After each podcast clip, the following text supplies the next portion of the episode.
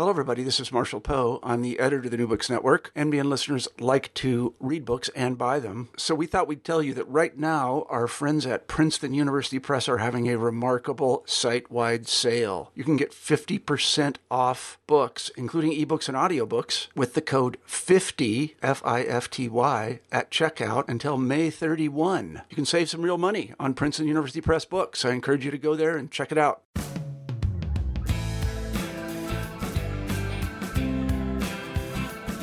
Welcome back to New Books in American Studies.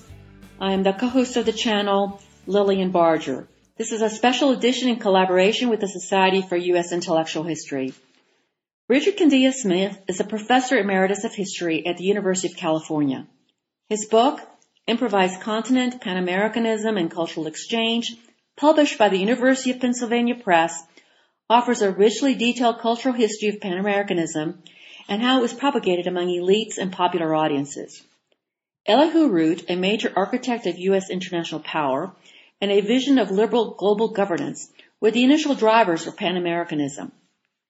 Carrying the vision were civic leaders, philanthropists, artists, writers, and publishers, acting as cultural ambassadors with different political, cultural, and personal agendas, often at odds with official policy. In fostering a utopian vision of hemispheric solidarity, both the U.S. and Latin American leaders faced overcoming preconceived ideas and misconceptions of the other. World War II and the Cold War increasingly turned a project of mutual cultural exchange into accelerated U.S. propaganda and political intervention in Latin America.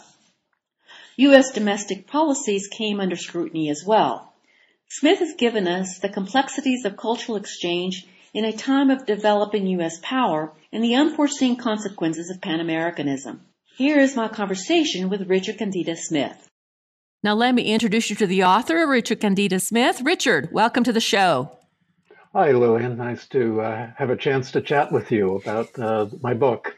Oh, well, you had produced a big book. It's chock full of stuff uh, about trans American cultural exchange. It's full of interesting people and initiatives. Many of the people I recognize because I've studied this in, in graduate school.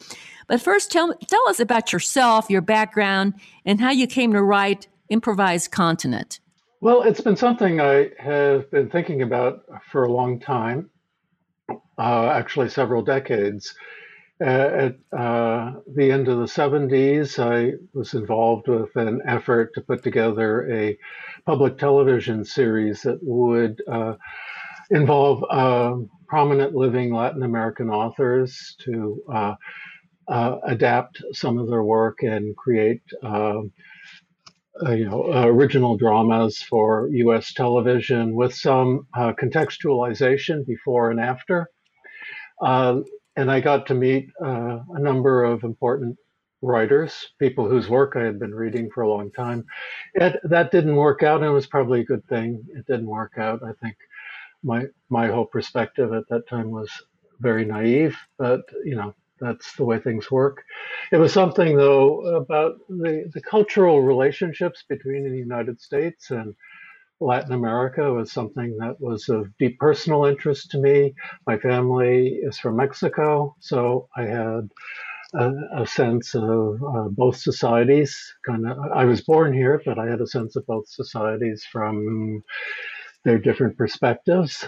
Um, and uh, then I was invited uh, in uh, at the end in 2000, I think, to write an essay on border border uh, culture, border art, uh, for an exhibition that was happening in Los Angeles and Tijuana on on contemporary art along the the border between the two Californias, and I wrote that um, essay, which was called "Where Am I at Home?" Uh, question mark, and uh, that got me thinking about the different experiences of artists and writers when they uh, enter when they move across national boundaries. And i found i had a lot to say so i started exploring the issue more. I did some classes at berkeley on uh, comparative intellectual and cultural history of the americas. I started teaching a class on the us and latin america which was primarily the goal of it is different from differed from classes uh, in Latin American history was to try to understand more about the United States and how it had developed and how it had changed as a result of becoming a global power.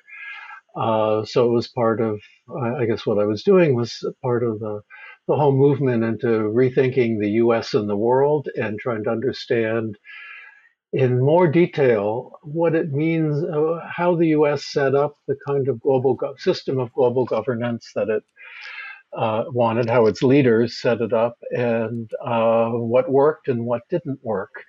And what, again, always coming back to, well, how did the United States change? Because generally speaking, in terms of the literature on cultural exchange, there's been some published, and uh, particularly with Latin America, and it always focuses on efforts to change public U.S. efforts to change public opinion in other countries, Mexico, Brazil, you know, or outside other parts of the world, and no one's really looked at what the effects were in inside the United States. So that's where I started from. I thought it was well grounded in the archival record because it was clear from looking at uh, the archives of the Division of Cultural Affairs at the Department of State, the Carnegie Corporation, and some of the other major players in establishing um, cultural ex- exchange that I would I think it would it's even conservative to say that 90% of their focus was on uh, changing public opinion within the United States so that uh, people would have a better understanding of their responsibilities as global citizens and thus be more likely to support a uh, an outgoing, shall we say, even interventionist foreign policy. Now, you know from uh, your history, your study of history, that the idea of this kind of hemispheric cooperation goes all the way, you know, even as far as Thomas Jefferson, who thought of the Americas as this this community of nations that were going to be an example for the world. It wasn't just the United States; it was the whole hemisphere. So, can you t- can you de- first can you define Pan Americanism for our audience, and also uh, its origins? When was this term first used? The term was first used at the uh, beginning of the 19th century there's a there's a preceding uh, element. Uh, Philip Freneau and Hugh Brackenridge, when they were students at Princeton University for their graduation uh, in 1771, wrote a poem called an epic poem called "The Rising Glory of America." In which they predicted that the uh, European uh, powers would be ejected uh, from the Western Hemisphere and that the various communities of of the Americas, English, French, Spanish, Portuguese, would form some sort of collab- cooperative commonwealth that would then uh, reach out to the Native American communities and also to, uh, because uh, Freneau was an abolitionist, also to freed Black communities. So there was a uh, initial utopian idea of America as an quote unquote empire of liberty, which is a term that's gotten a very sinister connotations, but at, at, the beginning had perhaps had this liberal utopian idea of local commu- self-governing local communities connected in a uh, interlocking uh, set of exchanges.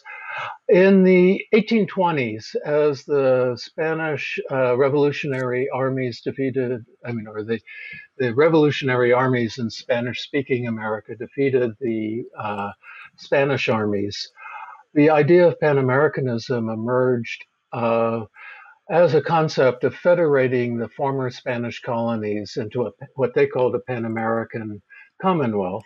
From Simon Bolivar's point of view, this was to really uh, be a way of creating a, a government for the former Spanish colonies that would be able to take its place on the world stage and um, cooperate with uh, other countries and be able to defend uh, the newly independent uh, countries. Uh, there was a uh, there was a counter idea of Pan Americanism, which was to include the United States, Haiti, and Brazil. Uh, at any event, uh, the first Pan American Conference, which held, was held in Panama City in 1826 uh, collapsed in failure. There was no agreement on anybody's part. And um, only a few nations sent delegate, delegates to it. And then, as we know, the Spanish, the former Spanish colonies, uh, divided into 20 sovereign nations, united by language, but divided by political and uh, competing political and economic interests. Now, you, your story, for the most part, starts in the early 20th century. With and one of the early people that you talk about is Ellie Root, uh, Elihu Root. Um, what an unusual name! Uh, and his vision of an ideal for global governance and his Pan American uh, vision. Can you describe who was he and what was his vision? Elihu Root is actually a very important person in the history of U.S. imperialism, if we want to use that term, or U.S. in the world. He was a Wall Street lawyer, uh, came originally from Vermont. Uh, made a bundle of money and then became a leading figure in uh, the internationalist wing of the Republican Party. He was Secretary of War under William McKinley and Secretary of State under Theodore Roosevelt. Uh, the Pan American Union had been formed in its uh, initial form in 1890, and that, uh, but had been a weak underfunded organization. Elihu Root came with a, a new idea that the Pan American Union could uh, really form a robust uh, uh, power block in the world uh, to counter European imperialism. He had a, an idea that the United States' natural allies as it became a world power were Latin America and East Asia and uh, he advanced uh, a program for uh, the Pan American Union that many leaders, elites in Latin America found very, very attractive. And so they, they agreed to this building up of the Pan American Union so that it became the foundation for um, US uh, foreign policy. Um, in 19 10, he he's left uh, the executive branch, and his good friend Andrew Carnegie invites him to be the founding president of the Carnegie Corporation, which is 19 separate uh, philanthropies. And using the money that he had from Carnegie, he began to develop a, a, a program of cultural exchange, the idea of building an international public opinion that would uh, uh, if robust enough, would begin to force governments to uh, uh, think about uh, new forms of internet of how to work together. Uh, and so, again, his ideas of cultural exchange were focused on Latin America and East Asia primarily because there was plenty of exchange with Europe, but nothing with these other countries. And so he began developing uh, programs for educational exchange. Uh, he, uh, the money that was invested led to Spanish being the most taught language in the United States. Um, and he began to fund, he, or I should say, the Carnegie Corporation began to fund translations, uh, both in journals and of books. And this, this, as often happens in the philanthropic world, uh, when one uh, when one philanthropy gets involved and others start uh, coming in. So it became a, a, much broader picture.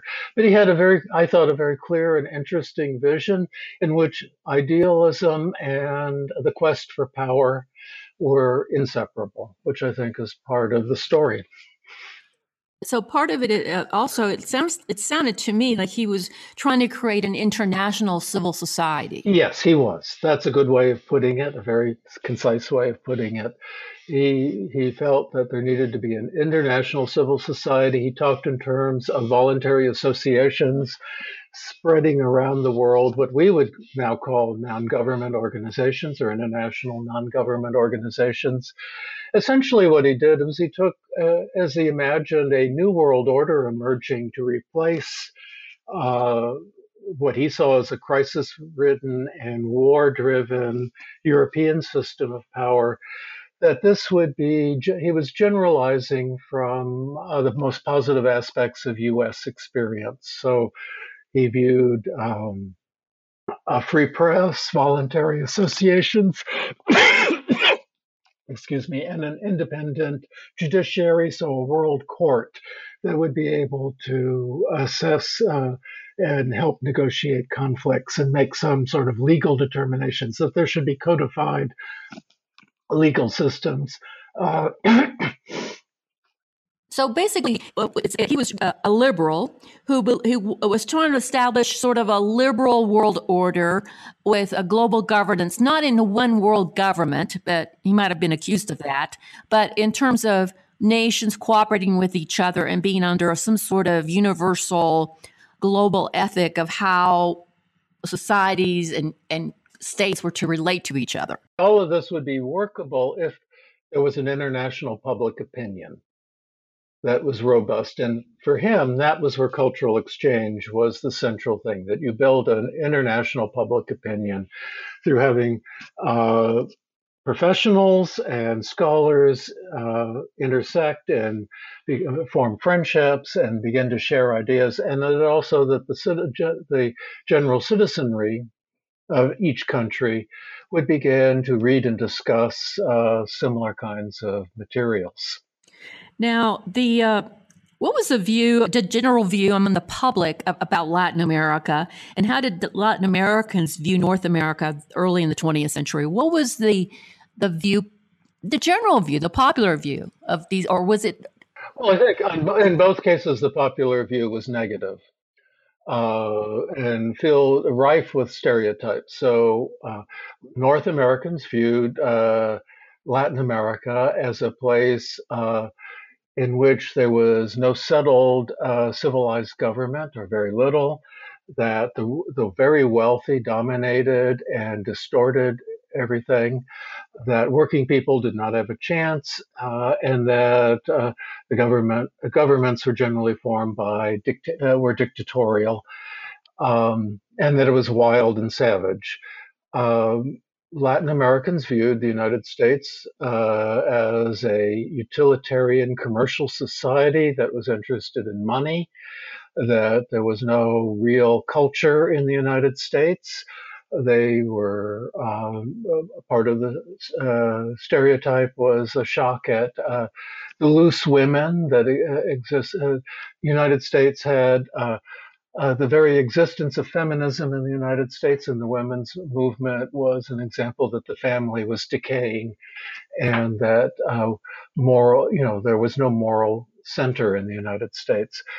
So part of the purpose of the cultural exchange was to break down the stereotypes by getting face-to-face contact, which happened through endless conferences dealing with every kind of topic, and then to, uh, to have people begin to read the most important uh, authors and authorities in each uh, each country. Now, the thing about that, the stereotype, it wasn't just there was a popular view. Uh, there were some elite literary people who had actually uh, disseminated that view, the view of. So it, the people were getting it from some elite, intellectual, cultural elites who were writing and uh, would characterize each of these uh, areas of the hemisphere in certain ways. I think it would be I, I, the only way I would modify that is to think uh, it's it's the Achilles heel of uh, Pan Americanism is that one has to think of this as a middle class phenomenon. That even the idea of the citizenry and uh, the people who are going to be interacting are middle class, uh, educated, property owning, not necessarily super elite, but nonetheless uh, the, the, kind of um, middle class minorities in all the countries that uh, had the time and the background to be able to dedicate themselves to public affairs. Uh, as the general public, as the people get involved, things become more complicated, obviously. And uh, the, the idea of international governments that's democratic, if we view dem- democracy as really government of the people, by the people, and for the people, uh, was something that the kinds of elites in all the American countries, and I dare say in the transatlantic countries, were not really comfortable dealing with. That this was to be a phenomenon of educated property owning people. Right. So the the the uh, middle classes uh, in Latin America, as you know, the the uh, literary intellectuals were had a lot of uh, not just literary artistic clout, but they also had some, uh, quite a bit of uh, political clout in Latin America. Yeah, where they were often, yeah, and they were also often the uh, uh, uh, that the position that you would hold in society would be uh, as a diplomat or as a uh, the leader of an important in, uh, government institution. So the the the, the uh, it's not that intellectuals were uh, unanimous on everything, but they did. They operated within smaller, more personalized uh, um, situations where their debates often then led to uh, new public policies. Now, another person that another person that's kind of central to your book that you continually shows up in the book is Rico Veríssimo. Um, Érico Veríssimo. Yeah, but okay. Tell us about him and tell him. Tell us uh, who is he? And he was he was really very active in this Pan uh, American um, po- uh, exchange in many different ways. Talk about him. Érico Veríssimo was a Brazilian novelist, um, a very important Brazilian novelist, uh, who is still today considered one of the great classics of Portuguese language literature, and he had an, an important influence on uh, Spanish uh, speaking American literature as well. He was born in 1905 in the far south of Brazil in uh, uh what is basically cowboy country or gaucho country and uh, he came from a, what was called a traditional landowning family, though his family lost all of its money. So he was pulled out of school uh, before he could graduate, and he had to go to work. And but he had good language skills, and he went to basically uh, wound up working for a publisher. And, uh, and he was in charge of selecting books to be translated and then translating most of them or uh, finding a translator.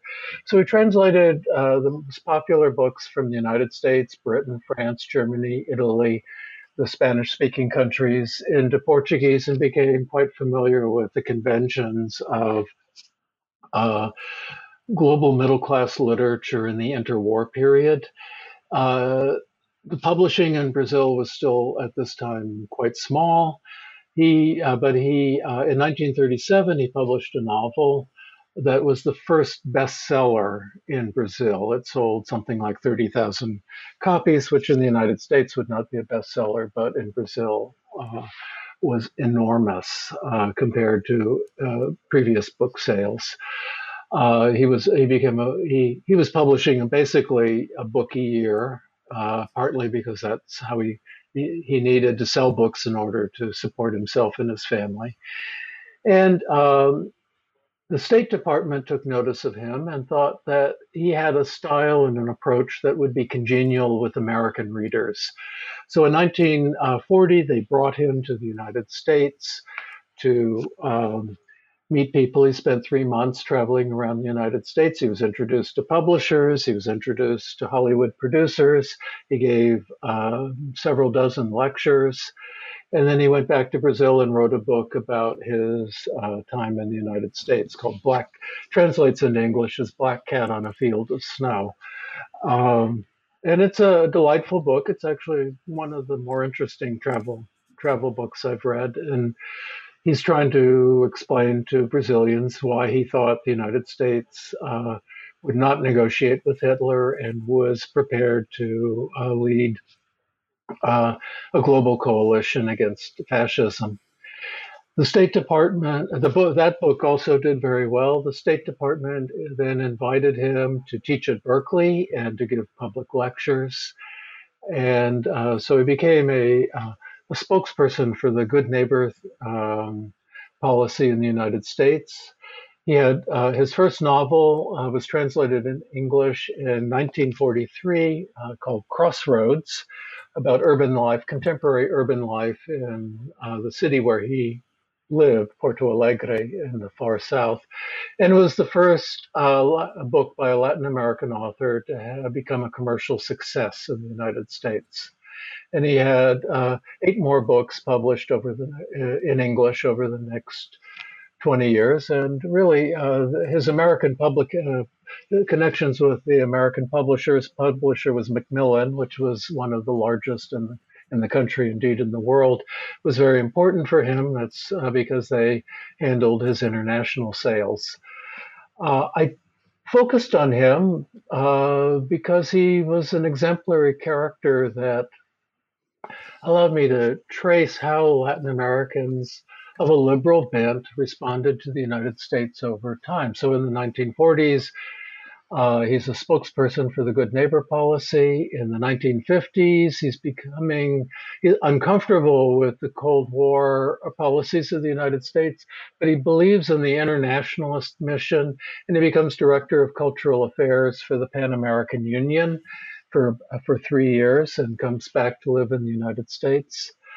But he ends that uh, process uh, very deeply skeptical, skeptical of the United States' ability to build a just and peaceful world. And his last three novels um, trace um, the difficulties of the of the militarized world that the United States brought into being after 1945. Uh, the first uh, of these last novels, one deals with the impact of the Cuban Revolution in Latin America.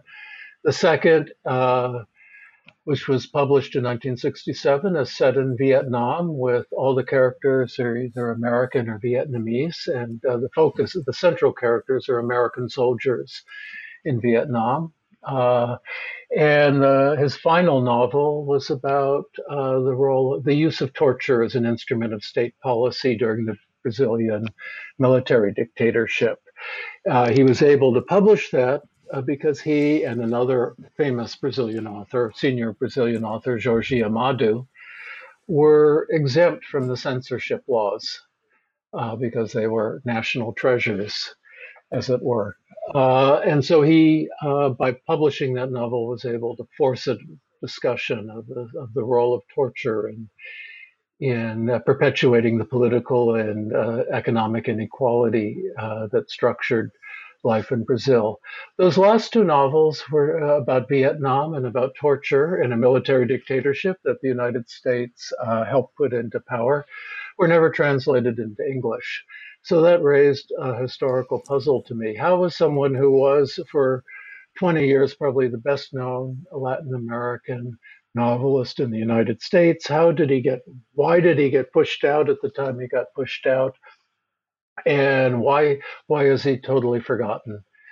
Uh, at this point. And so much of the book, uh, or at least the second half of the book, is uh, tracing his career in the United States to answer, you know, why do we pick, uh, why do we absorb certain authors at certain times, and then uh, what happens to them as uh, our own political and economic life changes. Initially, I thought it was political reasons; it was a form of censorship, and of course, in some degree, it was, but as I dug into it and went through the archives, it became clear that uh, the basic issue was the reorganization of publishing that took place in the United States, that took place in the 1960s and 70s, uh, as American publishing companies were bought up by uh, multinational corporations, and the the number of books uh, and the kinds of books published changed, and many older authors were dropped at this time.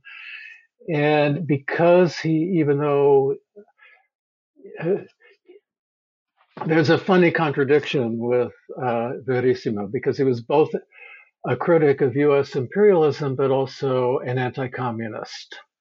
And that made uh, him a difficult person to place within the US body politic. Okay, let me let me let's go on. Uh, the literary uh, exchange was uh, very important, and it's and uh, most of it went from uh, seemed like it went from Latin America to the United States because of publishing, the way publishing worked, and also the role of translation in this.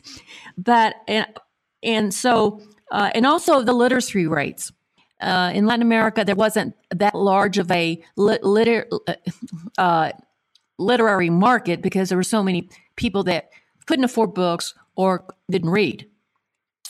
And so that limited the markets if, for American uh, books to be translated into into Spanish or Portuguese. It was very difficult for um, Latin American publishers to um, survive. Most of them, uh, the, the, bigger publishers, uh, required some form of government subsidy. So the uh, Fondo de Cultura Económica in Mexico, which for many years was the largest publisher in Latin America, uh, had a base income from the Mexican government uh, for it to publish uh, college and high school textbooks as well as technical magazines.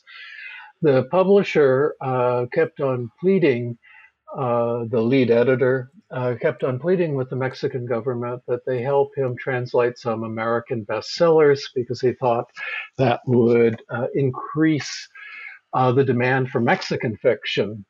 Um, it, and uh, for a variety of logical reasons, the Mexican government didn't feel they should do that.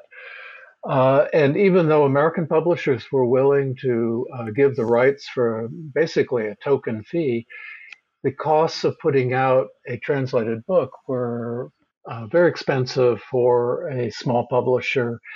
And it might take four to five years for a book to, uh, even a successful book, to earn back its income. There were similar things going on in Brazil. Uh, so there, that's that's one issue that kind of makes the exchange unequal. The other thing too I want to talk about is visual arts. Um, there was a, there were some several um, uh, exp- exhibits here in the United States of uh, Latin American artists. Can you talk about the, that experience of what happened there? Well, the first uh, cultural figures from Latin America who got publicity in the United States, who became public figures in the United States, were the Mexican muralists.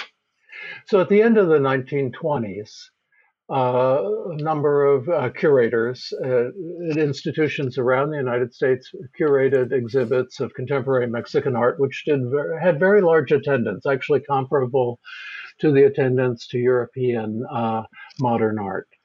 And the, the, the Mexican muralism uh, was so popular that uh, Mexican muralists, people uh, were invited to the United States. It's not just the three greats of Diego Rivera, uh, David Alfaro, Siqueiros, and Jose Clemente Orozco. There were literally dozens of uh, Mexican artists who were invited to the United States to uh, do commissions in virtually every part of, of of the country. But obviously, it was Diego Rivera uh, uh, was the main figure, and he he was a good showman, and he could capture public attention.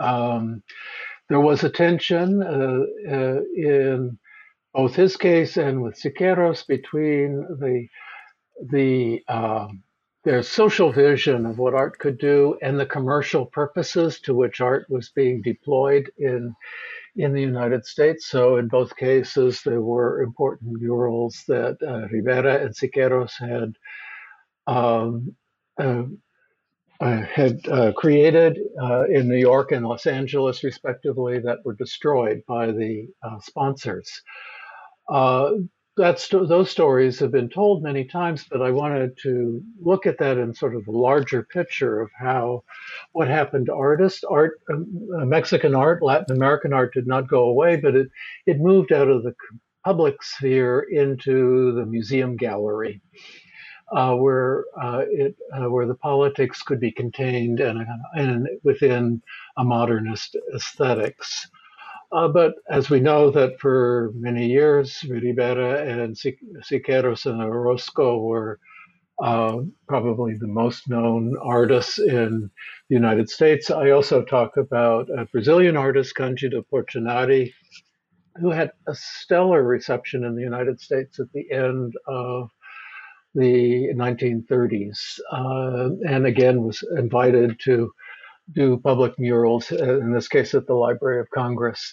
And what's interesting to me about the, what happened with the muralists, both the Mexican and the Brazilian, is the way in which Rivera was embraced uh, for his celebration of industry, modern industry. And Portinari's murals became were even though they're about Brazil, the settlement, uh, the invasion and settlement of Brazil by the Portuguese, uh, his murals were embraced uh, in the war effort as a symbol of American patriotism, uh, thought on a continental level. After the war, things change. Yeah, this is what this is what's interesting to me about these murals. They were very political, and in a way, uh, they were sort of quaint. What I mean by that is the depiction of uh, of Native people and local people in a particular way. You know, it's sort of I don't know, kind of charming. But once the Latin Americans later on, others came along and moved away from that and became doing a much more abstract art, uh, more abstraction. Uh, that's when the Latin American art sort of people lost interest. They wanted that muralist sort of world. They wanted the muralist world, but also the art world in the United States changed. They were no longer interested in this kind of uh, Pan American modernism that was a counter modernism to what was being produced in Europe. There was a new story being told after uh, the after 1945, which was New York as the center of the, of the art world, the new capital of the art world, and uh, and so of course this is the story of abstract expressionism. Within this, the Chilean artist uh, Roberto Matta. Uh, uh, becomes the most widely exhibited Latin American artist, but it's really sort of incidental that he's Chilean. The important thing is that he left Chile to go to Paris, and then he came to New York, and he was in New York for a critical decade from 37 to 48, and that's where his uh, specific vision created, so he could be paired against Jackson Pollock as uh, as uh, a validation of this uh, new American nationalism, U.S. nationalism that art was exhibiting, uh, was illustrating. Uh, Rufino Tamayo, the uh, Mexican surrealist painter, also becomes more uh, better known uh, get, um, in the, the post-war period. But there's always this the continuing exhibition. And Latin America had lots of abstraction, but uh, it was autonomous or uh, abstraction was an international movement, and if you want to tell it, tell it as a specifically America, U.S. story, then uh, you you ignore a lot of what's happening in the rest of the world. Uh, so it wasn't simply Latin Americans who were ignored; it was also French and Italian abstractionists, uh, Japanese abstractionists, Canadian abstractionists. So You you focused on um, what uh, what U.S. artists had uh, produced in the United, or if you were a foreign artist, you had to come to the United States uh, to be recognized. There were continuing shows of Latin American art, but they were always segregated. So you had a con- uh, in the post-war period a conception of Latin American culture as being uh, uh, something apart. It was, in effect, ghettoized. The Latin American artists themselves were always complaining, "Why, why don't you just mainstream us into the shows. If you're going to have a, a show on geometric abstraction or biomorphic abstraction, we've all been doing that. Just show us along with everybody else. Yeah, this is what I'm saying. That there was a sort of a, almost stereotype about what what kind of art came from Latin America. So let me let me ask you another question here. Um, now, all these Latin American artists and writers who are trying to address an Ameri- a North American audience, a U.S. audience, they they had they were they had ideological differences. They were not all the same. I mean, they didn't all and and and and how did they navigate those differences among themselves? Well, that changes uh, uh, over time, and it uh, has a lot to do with the the emergent, the Cold War spreading into the Americas, and particularly the Cuban Revolution, and how after the Cuban Revol- the success of the Cuban Revolution, which pretty much everybody supported, uh, it becomes more. Both the United States and the Cubans, shall we say, uh, are drawing a line which makes it more difficult to not take one side or the other. If you're for the Cuba, you're against the United States. If you're uh, if you're critical of Cuba, you're for the United States, even if you might also be uh, critical of the United States. So that that kind of uh, mushy in between space was being uh, eliminated. Uh, inside the United States, there's a lot of debate over U.S. policy. And I think uh, particularly what happens in the 60s is there's a tendency to, oh, uh, to focus on uh, the revolutionary and radical and ignore the fact that there were strong Catholic movements in all of these countries with different theological and uh, political perspectives. There were liberal uh, uh, movements, and there were still the vestiges of um, you know, of the uh, the leanings towards fascism that had existed in the 1930s. And so Latin America, strangely enough, the more that gets translated, the more opaque and mystified beca- what's happening becomes within the United States. Because if you go by what's being translated, uh, everything's on the verge of revolution, uh, which was not really the case. So uh, uh, the question I ask, um, and I have some answers, but it's uh, uh, ultimately it's it's just something that we have to uh, recognize as a historical fact is that there was a a simplification. Uh, that cultural exchange led to a simplification of the image presented rather than a complexification. That it led to less understanding uh, rather than uh, greater understanding of the complexities and difficulties in the situation. Uh, so that ultimately public opinion uh, seems to me became increasingly irrelevant for how the government handled its uh, its foreign affairs. So, it, but, basically, it's almost like a devolved propaganda. Yes. Okay. So let me ask you another question about as as the uh, more and more is being written in Latin America that sort of reflects on the United States in some way. Uh, there's increased scrutiny of U.S. domestic policies, and that's one of the arguments that you make that this exchange actually brought uh, the United States under examination. Well, uh, in two ways in particular. One is race relations.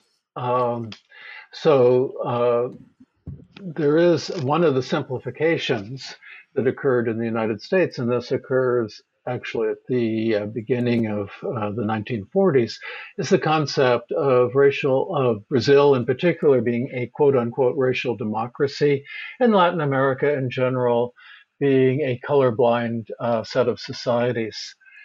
Uh, and this is, uh, in both cases, is a, a gross oversimplification but it served the interests of civil rights activists within the United States who thus were able to argue see, we have evidence that race is, uh, is a historical category. It can be, if you have certain kinds of laws, you can downplay its importance and uh, create a society in which uh, equality of opportunity is uh, more evenly distributed. Uh, and so Latin America as uh, became within the United States a symbol of an alternative to the system of racial segregation and racial conflict that characterized the United States. This was uh, necessary if the United States was going to be leading a global coalition uh, fighting racism. Uh, but at the same time, very difficult politically because the the uh, Del- uh, Franklin Delano Roosevelt administration required the support of Southern Democrats for both domestic and international um, um, initiatives. Uh, and I think ultimately it was the racial politics that led Congress to revolt against the whole program of cultural exchange and to, uh, uh, beginning in 1944, to try to shut it down and to uh, transform cultural exchange into a, a, set of policies in which the United States tells everybody about how much we know and how good we are, and uh, American citizens don't will learn about the world um, as uh, American publishers or Hollywood movie producers uh, choose to tell them. The other issue, yeah, sorry. So, it, it, like I said, that's the whole the whole thing of it evolves it evolves into sort of uh, propaganda. If the United States is not going to be represented in certain ways, um, it's not in the best interest of the United States politically to uh, underwrite this cultural exchange. Now, I want to ask you. I wanted to ask you about as the the uh, the positive values that were associated with the United States, you know, equality and prosperity and, uh, uh, you know, industry, uh, those could also be industry and the pragmatism of the American machine, commercial machine, could also be viewed positively as a way to increase uh, economic wealth among the population you know, we had a large middle class. So that was seen as, you know, look what they've done. They've been able to lift so many people up into the middle class, which was something that many Latin Americans wanted for themselves also. But that gets tangled up with ne- an increasingly negative view of Americans' foreign policy. It does. Also. Uh, so it's a complicated issue because, and even today, yeah, it is. What I was going to say was, uh, even today, if you go to Latin America, you get a very sort of um, uh, mixed uh, review of the United States, just ordinary people. In one way, they tell you they really admire the American people because they're so industrious and look at the wealth they've been able to build. But at the same time, there's kind of a loathing of its assertion of power, foreign power, you know, its power over the world. So it, it, the Latin Americans, even today, feel very uh, ordinary people, very ambivalent towards the United States. Yeah, I think most, uh, probably most people around the world feel ambivalent about the United States. It's an unstable country. Uh, and yet oh, everyone has to live with the uh, with the boomerang effects of uh, its own internal dissension and uh, it's uh, the difficulties that the United States has in in governing itself. my personal experience has been that uh, almost everybody I would I would talk to, uh, almost from sentence to sentence, the emotional valence would shift from positive to negative, back to positive, and uh, so it's a, a very um, it's a very uh, troubling. Uh, the relationship with the United States, I think, is very uh, individually troubling and we can see this and uh, I, I, begin uh, you know at the beginning of the book i look a little bit at ruben dario the very very famous spanish poet who wrote whose most famous poem in the united states is uh, to roosevelt which is an uh, attack on the uh, on Roosevelt for as the, the great hunter who plans to invade Latin America. But he also wrote other poems that were more positive about the United States and or at least expressed uh, this prayer that the great power and wealth of the United States was somehow or other going to be, uh, by divine grace, directed to uh, the collective good of humanity. And I think that kind of attitude is still somehow or other, the, the United States has so much power if it just, put, when it puts its power in positive directions, it benefits everybody. But so often uh, the power is directed to harm. And many of the characters that I deal with are struggling with that contradiction, and there's no way of uh, getting around it because it's at the core of U.S. domestic politics. I think it's. Uh, so I wanted to ask you uh, one of the last thing I want to talk about. I don't want us to get away without talking about the 1960s literary boom in Latin America and the great, the new Latin American novel and uh, how it exploded uh, basically on the international scene. Uh, can you talk about how these novels were different from what had been written before, and what were the, what was the, what these writers have in common? Well, the first thing that I mean, they're they're the previous the previous tradition in Latin America had been uh, what we might call an English local color, so uh, reconstructions of uh, of of the folkloric and uh, the historical roots uh, of of these various countries. So there was also a, what I would call a social realist tradition, which Érico Veríssimo fits in. But um, in the 1960s, it really begins in the 1940s and 50s. There's a group of writers who who view themselves not a, they're taking the Latin American experience to think about the human condition broadly. They're they're thinking about uh, myth. They're applying myth and folklore uh, to create alternative uh, worlds in their books. So they're they're fighting for the autonomy of literature as a practice which allows you to see reality in a in a different kind of way through the power of of the imagination and that it, the this kind of imaginative reconstruction of the world in in novels would promote critical thinking uh, that would give a new vision of history, as in Alejo Carpentier's seminal book, uh, Los Pasos Perdidos, The Lost Steps, uh, which came out in 1953, which uh, literally takes one takes the hero uh, through the five stages backwards in the through the history of the Americas from modern urba, urbane life back to the Stone Age. Um, and it's but and there's also a strong defense of the of the of this of the cultural autonomy of the peoples of Latin America and their ability to, uh, if they could get political and economic independ- independence, to create a new modern culture uh, that would not be derivative from either Europe or North America.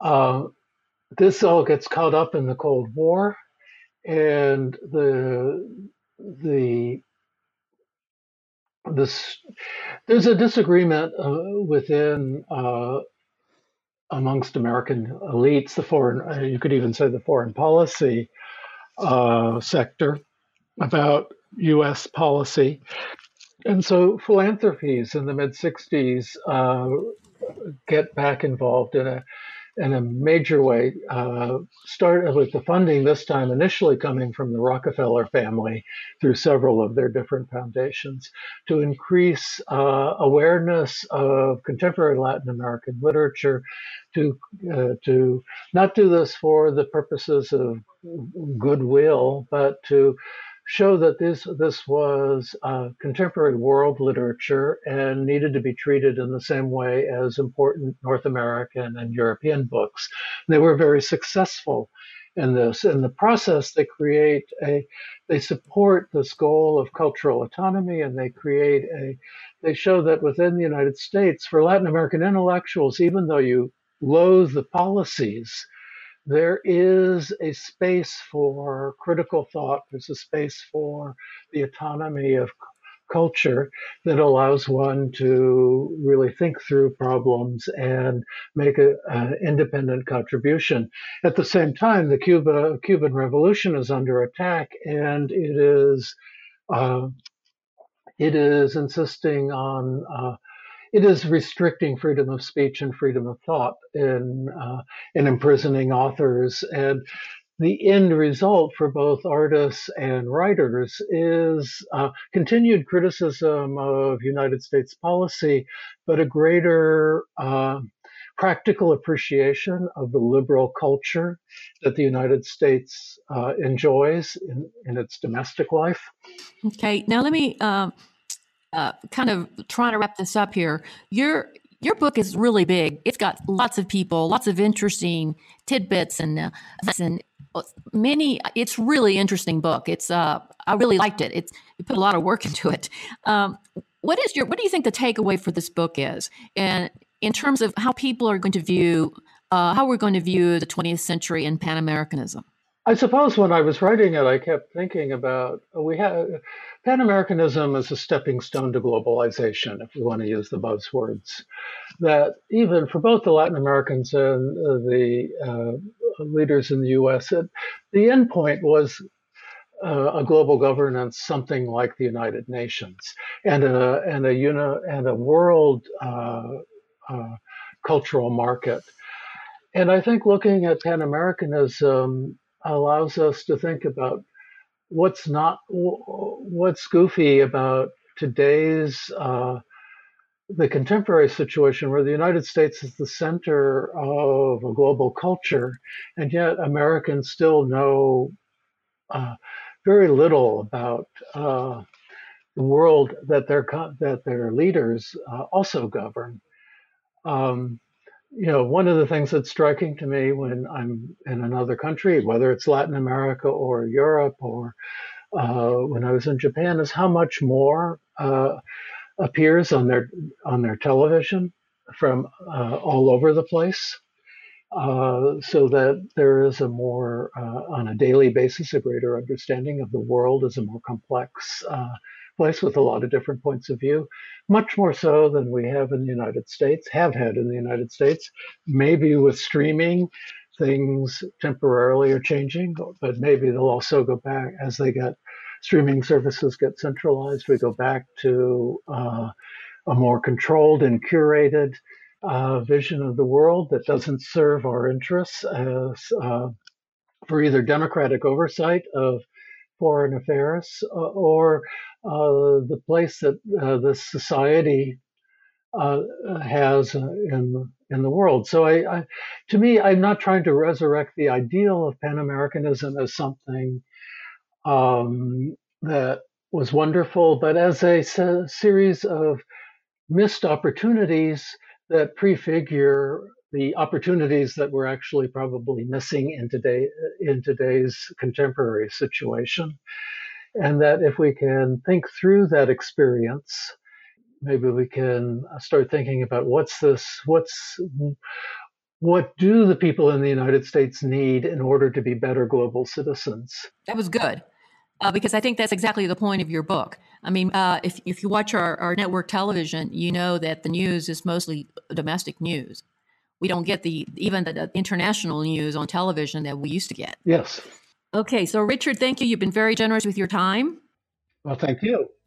And thank you to our listeners for tuning in to another edition of New Books in American Studies. This has been a special edition in collaboration with the Society for U.S. Intellectual History. This is your host, Lillian Barger.